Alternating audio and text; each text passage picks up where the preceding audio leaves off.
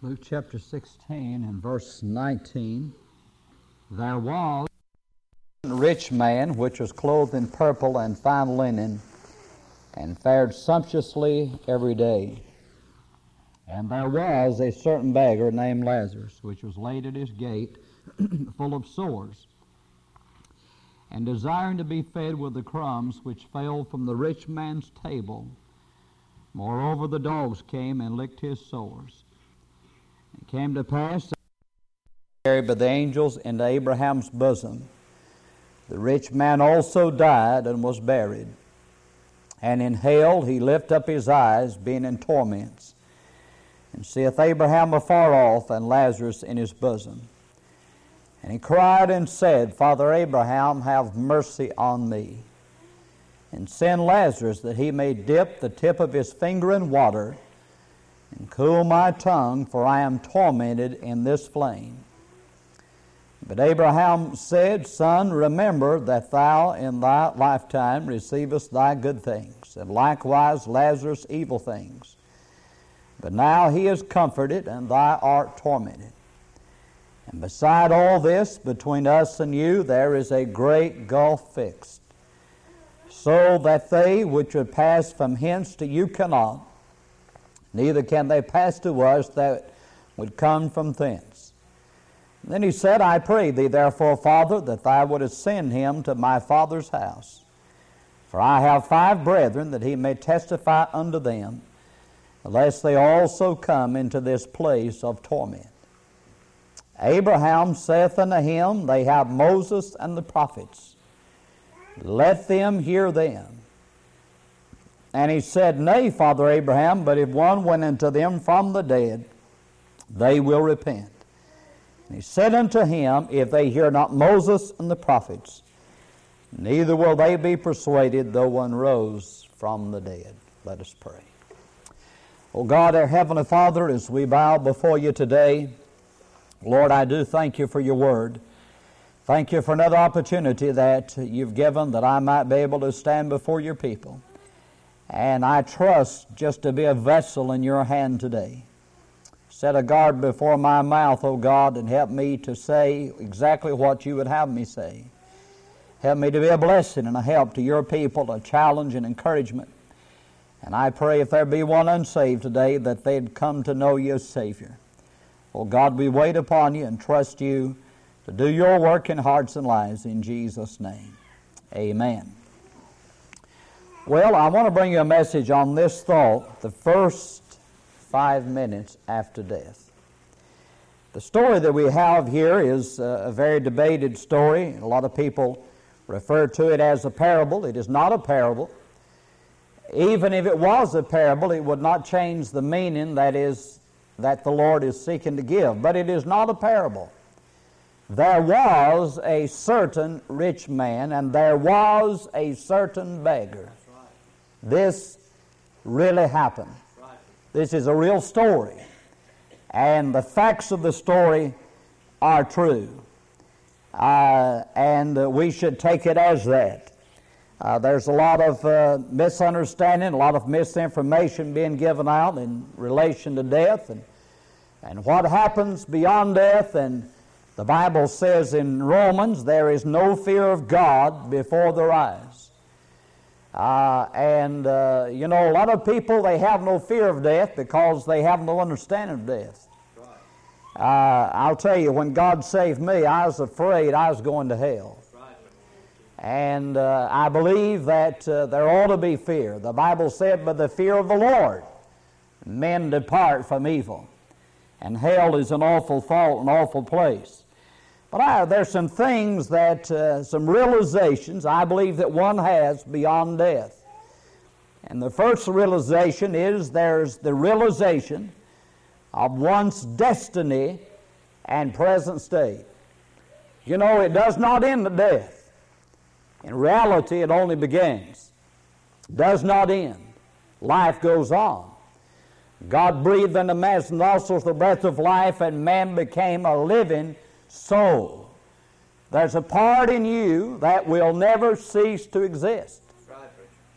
No matter what you do. People say, I just can't take it anymore. I'm going to commit suicide. Well, that doesn't solve anything. You know, it goes on. You cannot cease to exist. And so there is life beyond the grave. And one's destiny is determined at death. In fact, it's determined before death. One's destiny is determined in this life. People say, well, I think there's going to be a great judgment day to determine where you're going to heaven or hell. There is no such an event when everybody will be judged at the same time, everybody will be resurrected at the same time. There is no such event spoken of in the Bible. The Bible teaches when Jesus comes in the rapture that the dead in Christ shall rise first. Right. Revelation 20, the rest of the dead live not again until 1,000 years were finished. Right.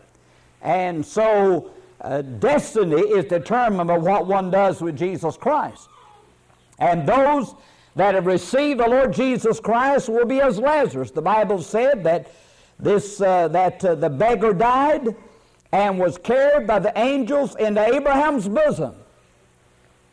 Life went on for him. He had this angelic escort into paradise, which at that time was located in the heart of the earth. Now it's located in the third heaven, according to 2 Corinthians chapter 12. But the Bible said in 2 Corinthians 5, verse 8, for to be absent from the body is to be present with the Lord. And the Apostle Paul wrote in Philippians chapter 1 and verse 23, I have a desire to depart and be with Christ, which is far better. That's for the believer. And I want to say, if you're a child of God today, if death came to you, you'd be better off. Right. Not better off than you are now, but better off than you've ever been, and better off than any of us, right, if you're saved. Paul said it's far better. Not just better, but far better. It's a whole lot better. Yeah. And I'm glad of that. Aren't you glad we got a better place to go? And so life goes on beyond the grave. But then on the other hand, it says that the rich man also died and was buried. And in hell, he lifted up his eyes, being in torments. Now they bury his body. But he goes on. The soul and spirit goes on living. That can't die. That goes on. And the Bible said he died and was buried. And being a rich man, he probably had a special burial. But in hell, he lifted up his eyes. How could one lift up their eyes when they're their body is dead? Right. Some say that hell is that the grave is hell. Well, let's substitute grave. And rich man also died and was buried, and in the grave he lifted up his eyes, being in torments. Does that make any sense? Not at all. In hell he lifted up his eyes, being in torments. This tells me, and he sees Abraham afar off and Lazarus in his bosom.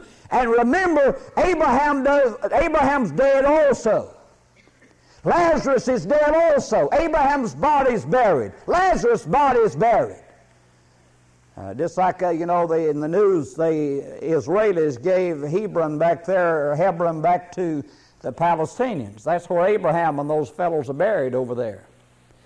And But he can see and talk to Abraham. He can have a conversation to him. This tells me that the soul has the form and appearance of the body. Yeah. And he can feel the pain of hell. The Bible said he was in torments. His tongue's on fire.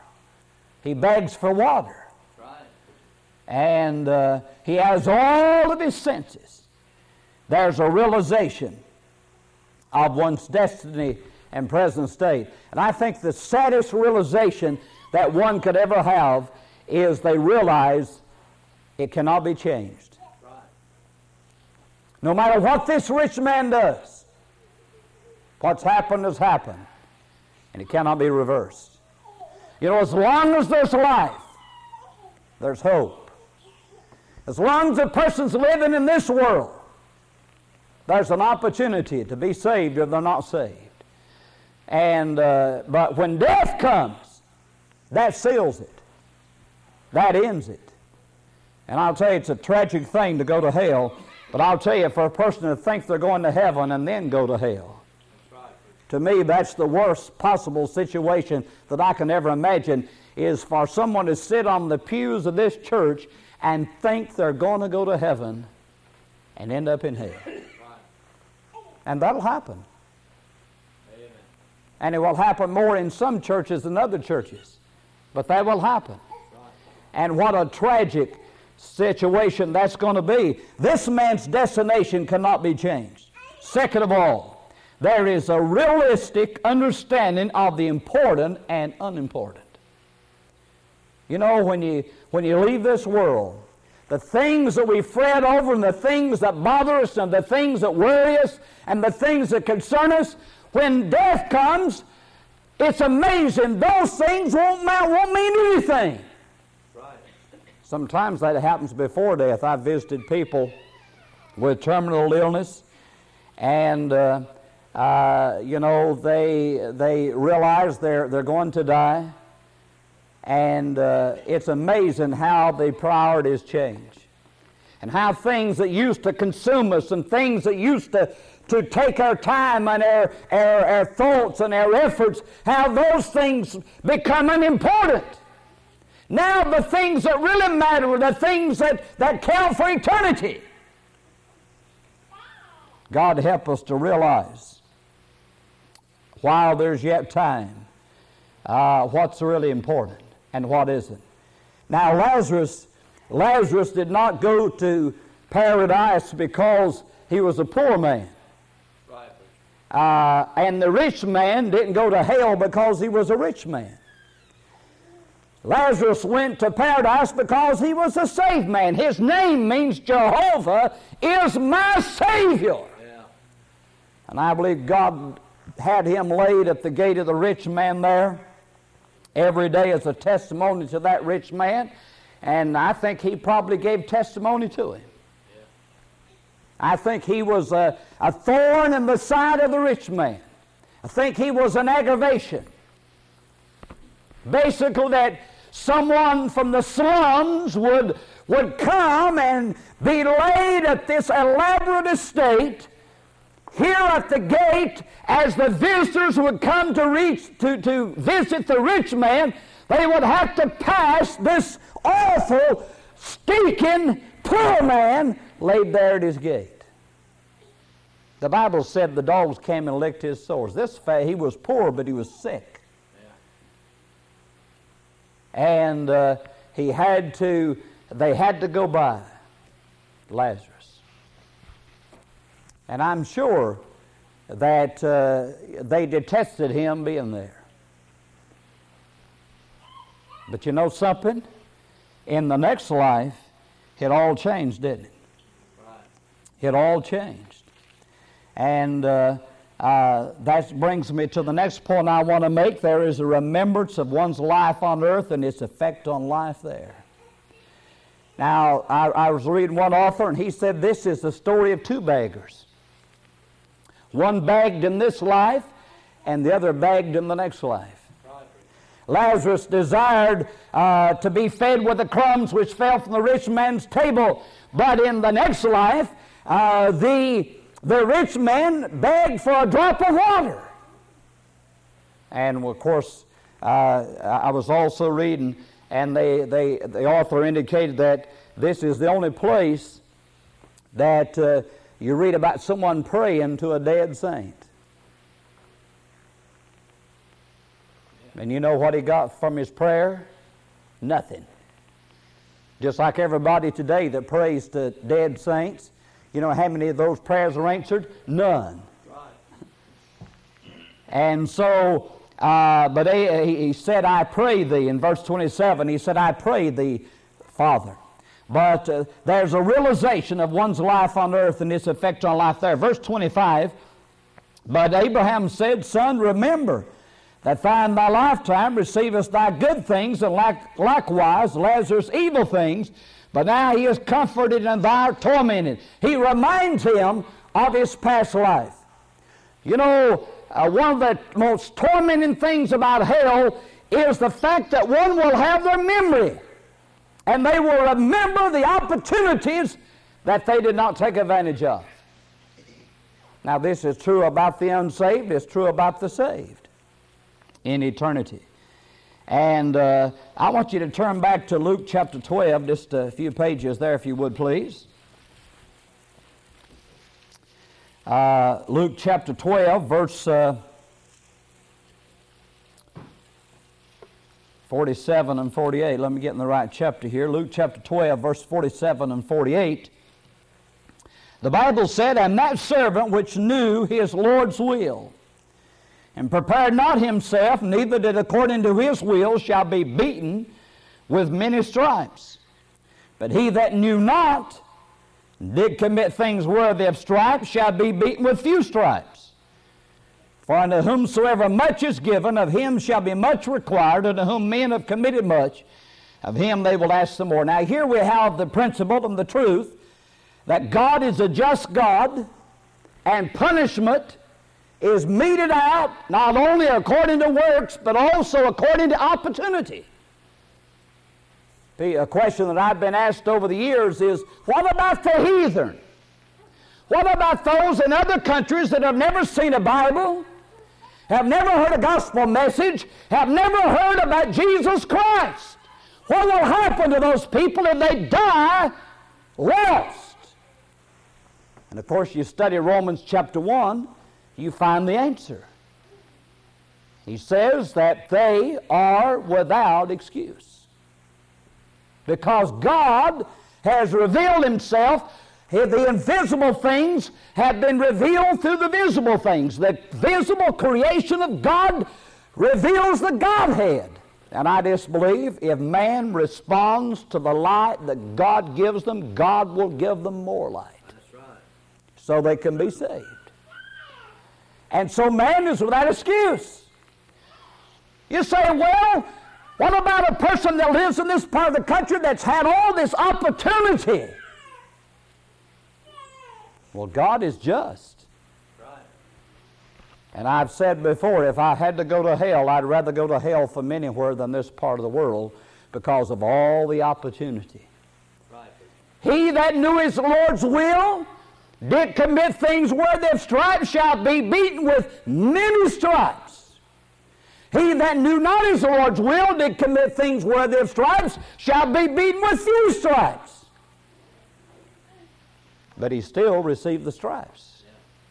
But he didn't know his Lord's will. But his suffering is not as great as the one that knew his Lord's will. That's why you have a judgment for the unbeliever.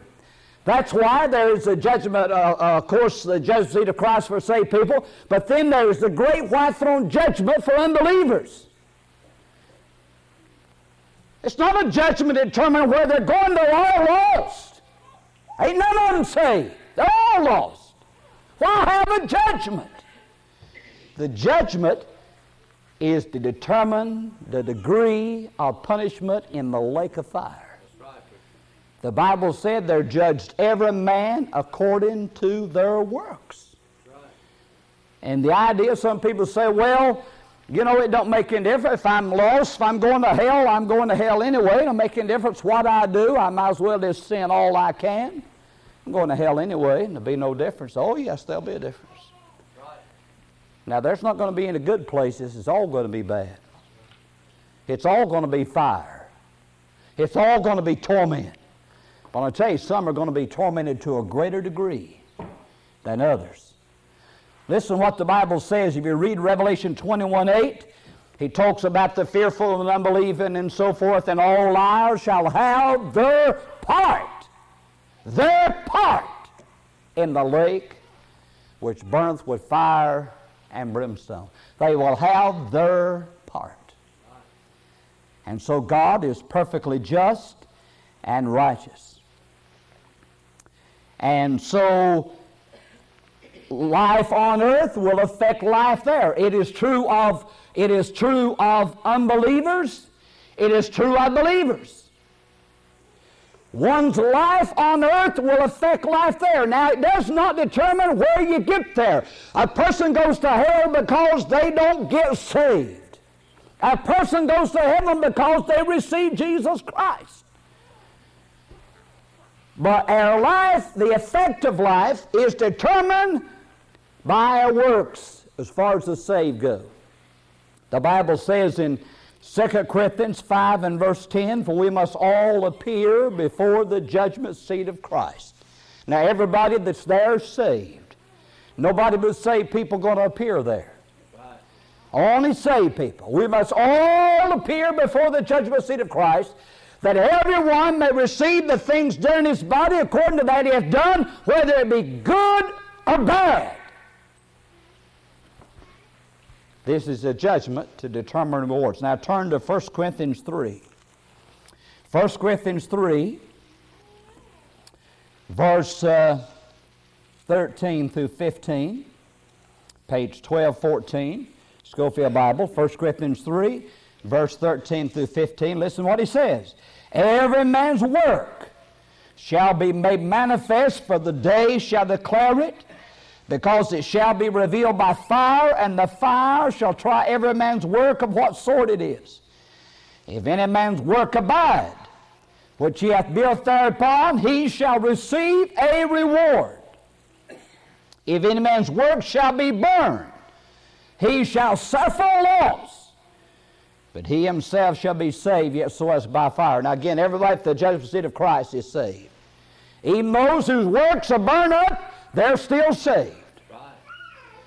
Those whose works stand the fire, this has to do with works that we perform for the Lord. It has to do with faithfulness in performing those works. It has to do with intent. Why do I do what I do? And all that.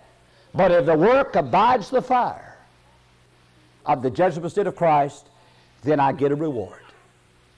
If it does not abide the fire, I'm saved, but I suffer loss. I suffer loss, and there's a message in that.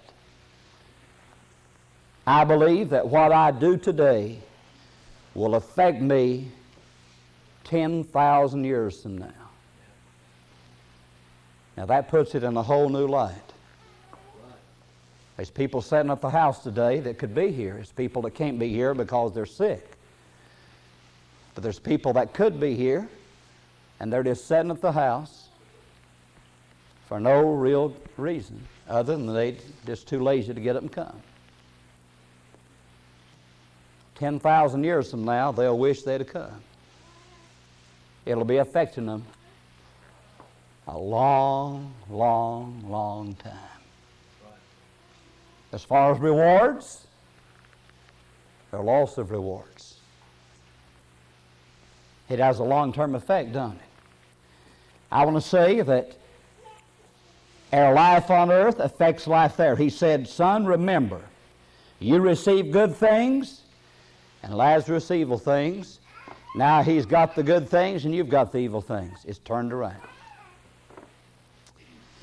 Then, fourthly, there will be a revelation of eternity. Verse 26, and beside all this, between us and you, there is a great gulf fixed, so that they that would, which would pass from hence to you cannot, neither can they pass the west that would come from thence. God says there's a gulf and it cannot be crossed. Right. Even if Lazarus wanted to come over, he can't. Can you imagine what it was like? Of course, that was when paradise was in the heart of the earth. Now it's in heaven, and hell is still down the heart of the earth. But can you imagine what it would be like for you to be saved, me to be saved, go to paradise and look over in torment and see a husband or wife over there, or a child over there, or a brother or sister over there? You know what? Some people want to do, they'd want to go get them. But God says that's impossible. That's why we need to be concerned and soul conscious today. That's why we need to go out and try to reach them now, because once they're in hell, you can't get to them. Even if you want to, you can't, and they can't get to you. There's a revelation of eternity. You know, it's hard for me to comprehend eternity. We're bound by time. We get tired. We have to sleep. We live with day and night, months, weeks, and months, and years, and we're bound by this matter of time. And it's hard for us to comprehend eternity, isn't it? The Bible said in Isaiah 57:15 that God, the Lord, is the high and lofty one that inhabiteth eternity. Eternity. Time passes. I was, sitting in the hospital this week, as I do many times, and time passes slow, if you've ever done that. Maybe someone, a loved one's been operated on, and they say it'll be 3 or 4 hours or 2 hours or whatever, and some people, they look at their watch and they take them, they say, well, let's see, they go at 9 o'clock. He said it'd be 3 hours. They'll be out at 12, and they don't realize they've got to go take them to the operating room and prep them, and it may take an hour before the doctor ever does anything. And amazing thing about my dad, they said it'll probably be about an hour, and about an hour later, here come the doctor. It's quite amazing. But time seemed like, someone's sick and you're waiting and it's slow. Time just passes so slow, doesn't it? And you go to the doctor's office for a doctor's appointment. They got 4-year-old magazines and they've been read 40 times and all the coupons cut out of them, or maybe 4,000 times, I don't know.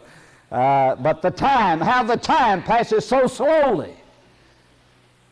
And if you ever had a night you can't sleep, and you just roll around and toss, and you look at your watch and say, "Man, I've got to get some sleep." And that's the worst possible situation, because then you couldn't sleep for nothing. You get all uptight about going to sleep. I've got to sleep.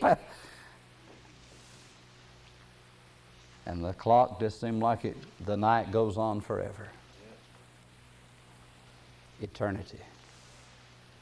You say, preacher, that's the way it is when you're preaching. Seems like it goes, time don't ever pass. Eternity. How do we comprehend eternity? Someone said that they tried to describe it in this way. If a little bird flew down to the Atlantic Ocean and dipped its beak in the water of the Atlantic Ocean and dipped up a drop of water, flew across the United States and deposited that drop of water in the Pacific Ocean. But the time that little bird had carried all the water from the Atlantic Ocean to the Pacific Ocean, eternity would have just begun. That's awesome, isn't it? Eternity. I try to use this when I'm witnessing to people. I try my best somehow to get them to visualize eternity.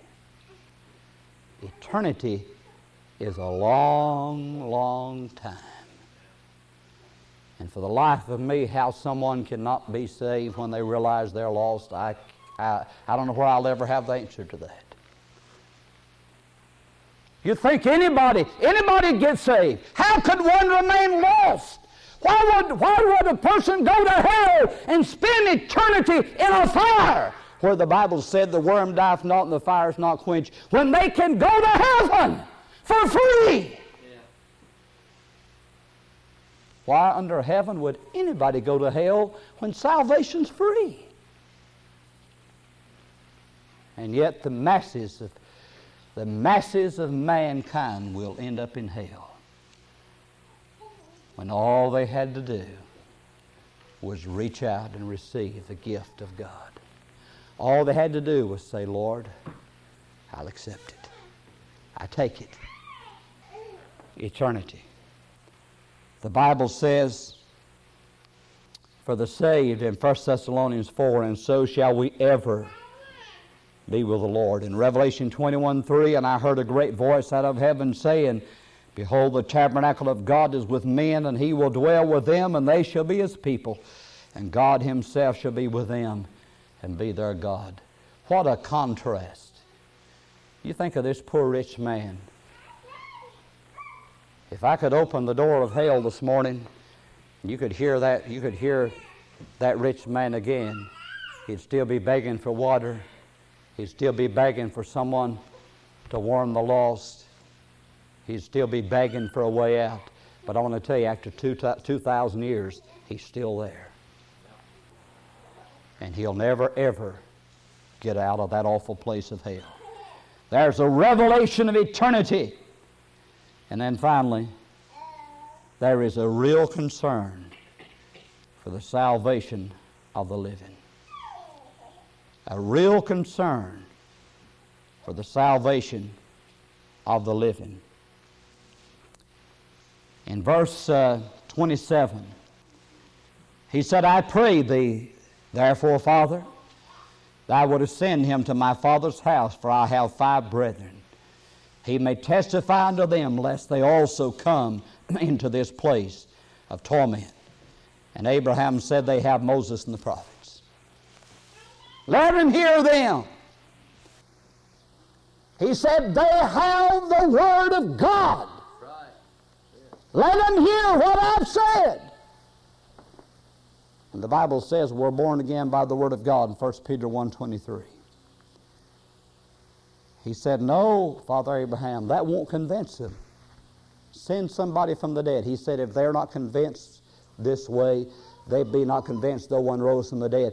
And they were not. One did rise from the dead. Jesus rose from the dead, and people still not convinced. Still not convinced.